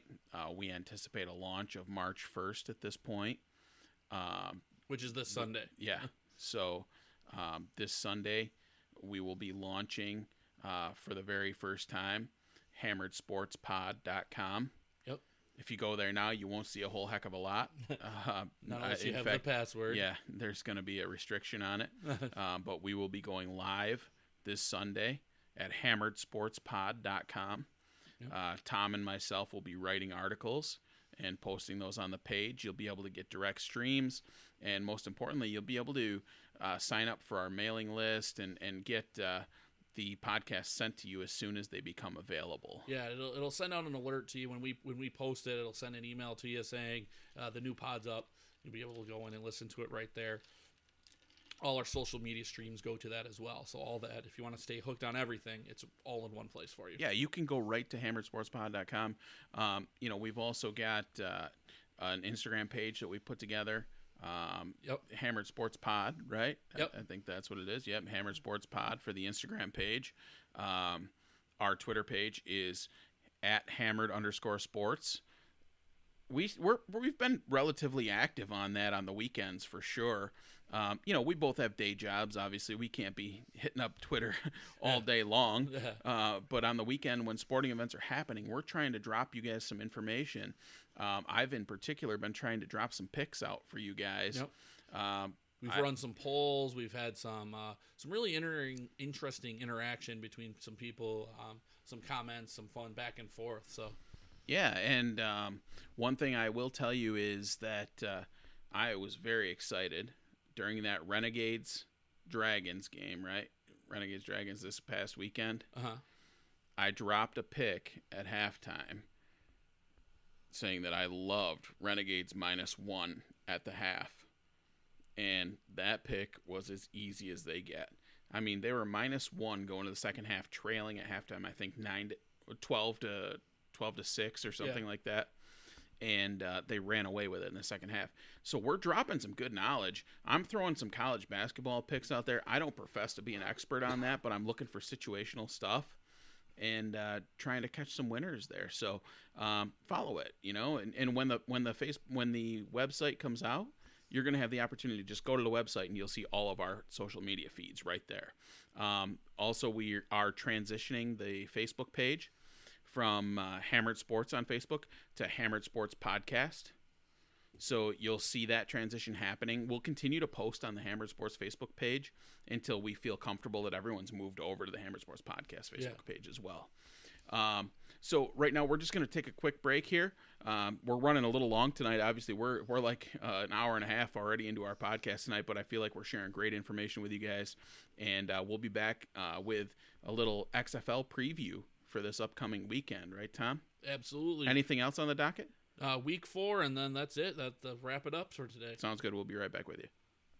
We are back as we wrap up the longest episode in Hammered Sports Podcast history tonight. Yes, longest to date. Longest to date. Yeah. No no no doubt that it's possible it could it could end up going longer at some point, Yeah. but uh, you know, not tonight. Well, it, nothing's going to beat tonight thus far. No. So, So we are now moving on to our XFL preview for Week Four. Uh, the first game is the LA Wildcats versus the New York Guardians. This is the Saturday afternoon, 2 p.m. on ABC slot. Um, you have the one and two New York Guardians and the one and two LA Wildcats. Um, the Wildcats are minus seven with an over under of 40. So um, interesting situation here. LA comes off a uh, monstrous victory at home. Feeling good. against a team that was 2 0 coming in. Uh, confidence has got to be running high. Uh, the Guardians lost their second straight, and now they come back home after being dominated. And who knows what's going on at quarterback for them. Yeah, So there's a lot of questions there. yeah. Um, based on what I saw in that LA game, LA just controlled the ball defensively and were able to stop DC from having any effective offense at all. And they created five turnovers. When you have a plus five margin, it changes the outcome of the game dramatically, obviously. So to me, I think that LA is overrated coming into this game, traveling across the country.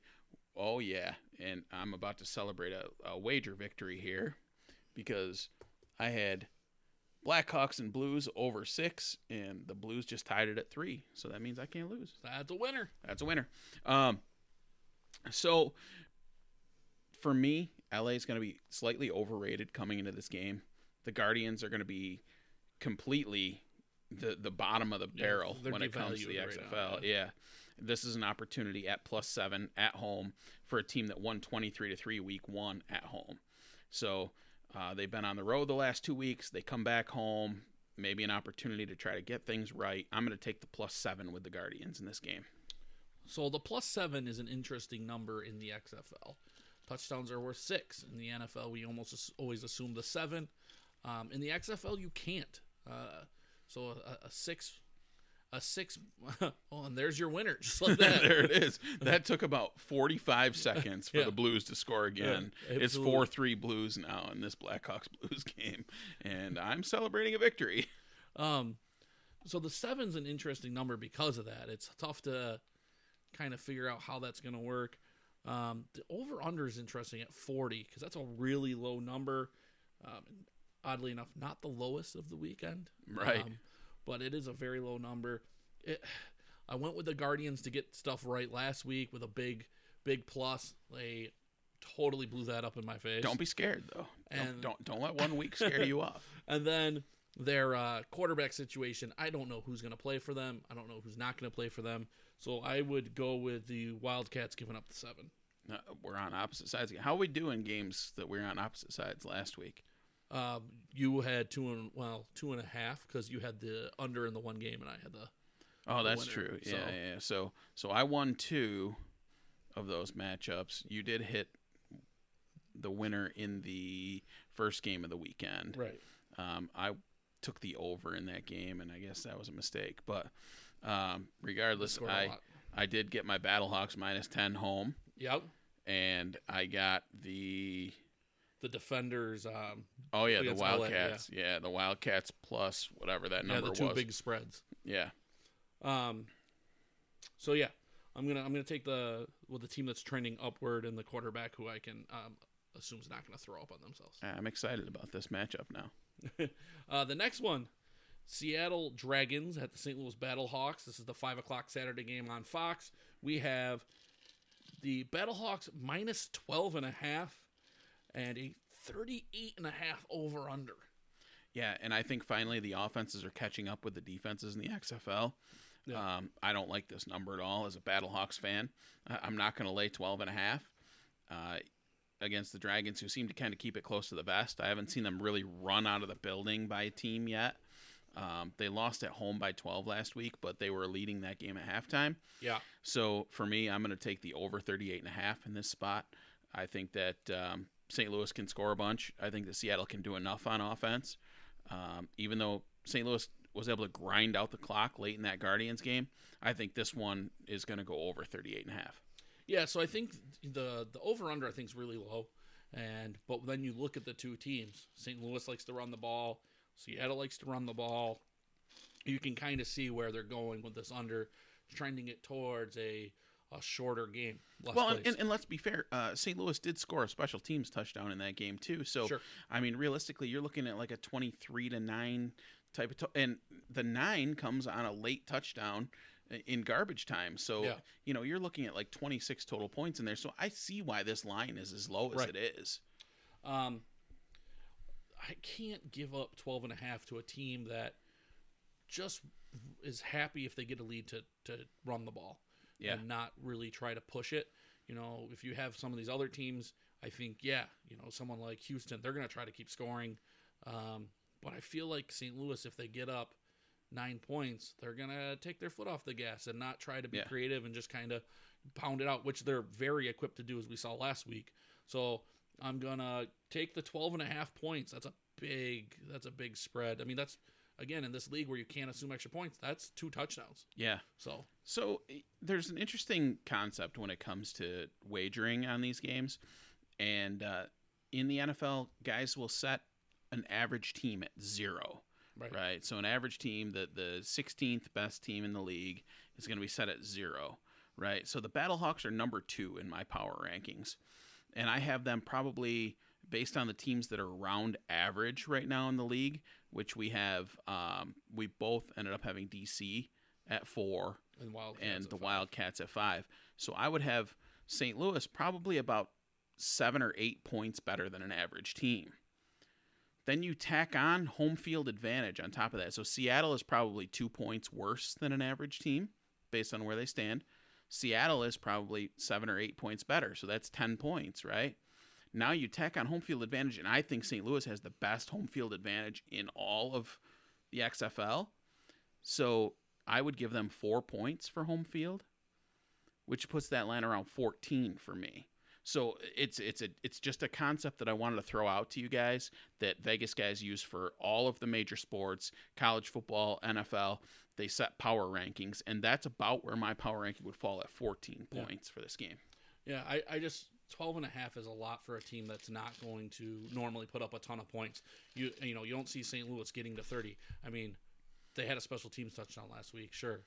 Yeah. Are they going to get that every week? Not likely. You don't bet on those. But did they take their foot off the gas also? yes. So there's a lot of factors to try to figure out there. I think the number's not as bad as it initially looks. No, I think it's But if I were going to lean one way or the other, I'd probably lean to get those points in case absolutely. in case a turnover happens. You I know, think I think you take the points and just hope that they either stay close the whole game or if St. Louis does pull away, that Seattle can, you know, make it up in garbage time and backdoor to get within 12 and a half. And again, 12 and a half, it's two touchdowns in, Yeah. in this league. So so it's a big spread. and the Sunday slate.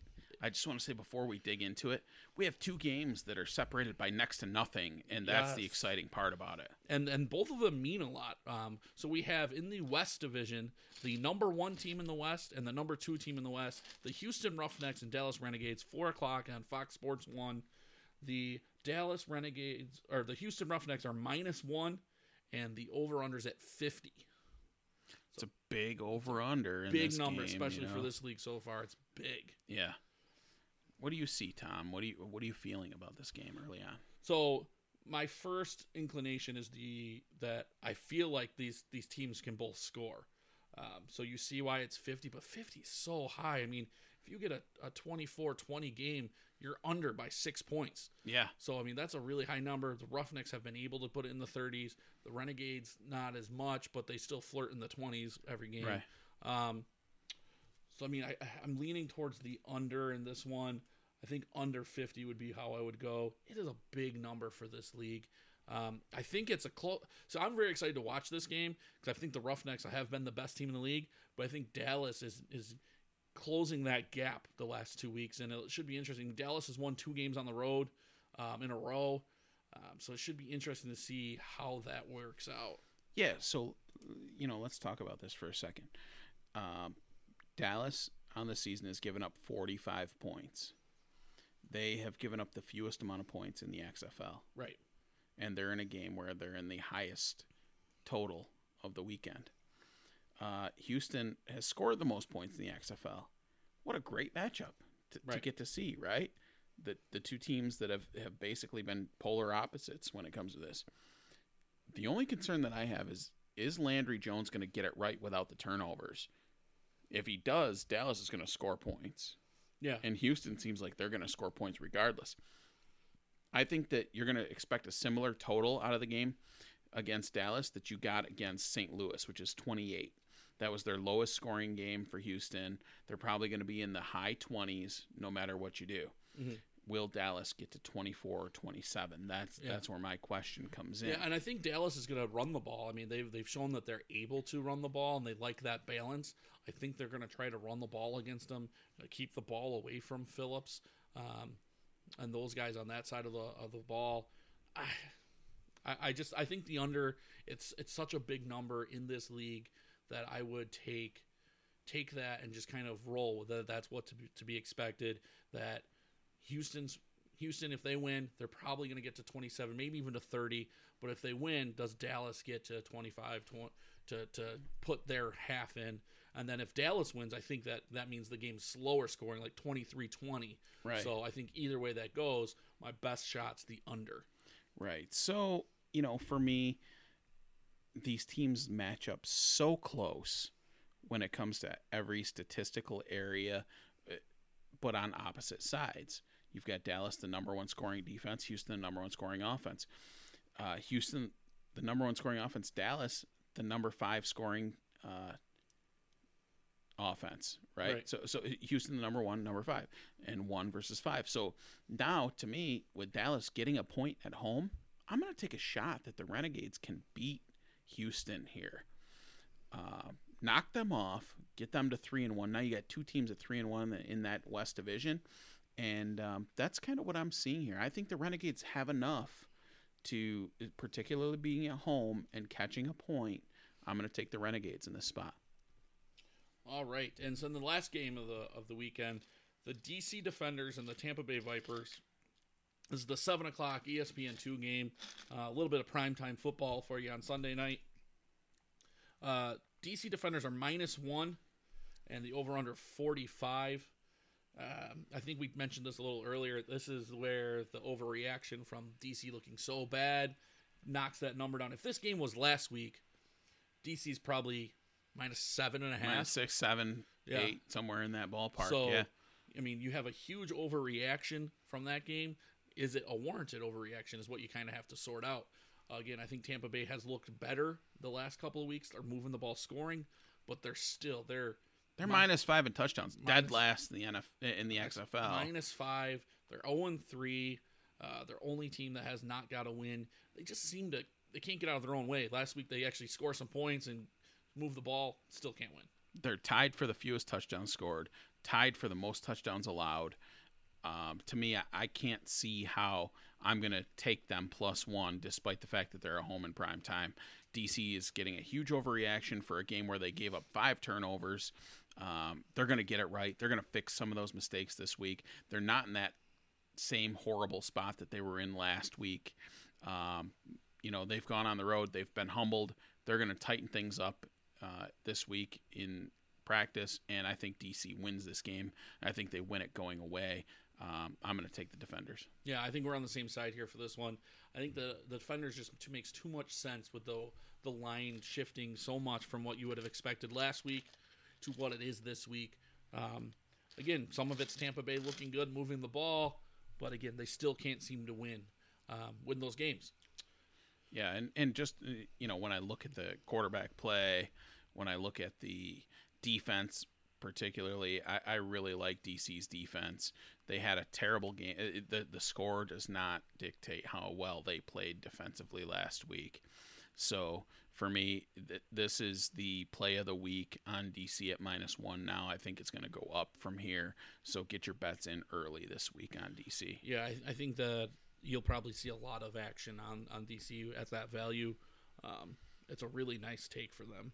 So uh, hop on it quick because it'll it'll move. And uh, that's going to wrap episode 10 of the Hammered Sports Podcast. Again, hammeredsportspod.com, releasing Sunday, March 1st, uh, at hammered underscore sports, at tabby11 on Twitter, Yeah, absolutely. at K Gray Jr. 99 on Twitter. Hammered Sports Podcast, right? Hammer, for Hammered Sports yeah. Hammer Sports. Well, let's see. Hammer Sports Podcast on Facebook. Yeah. Hammered Sports Podcast on Instagram. And then next week we're gonna have the AL and NL Central preview. Yeah. We'll get to talk a little bit about Cavs Cubs.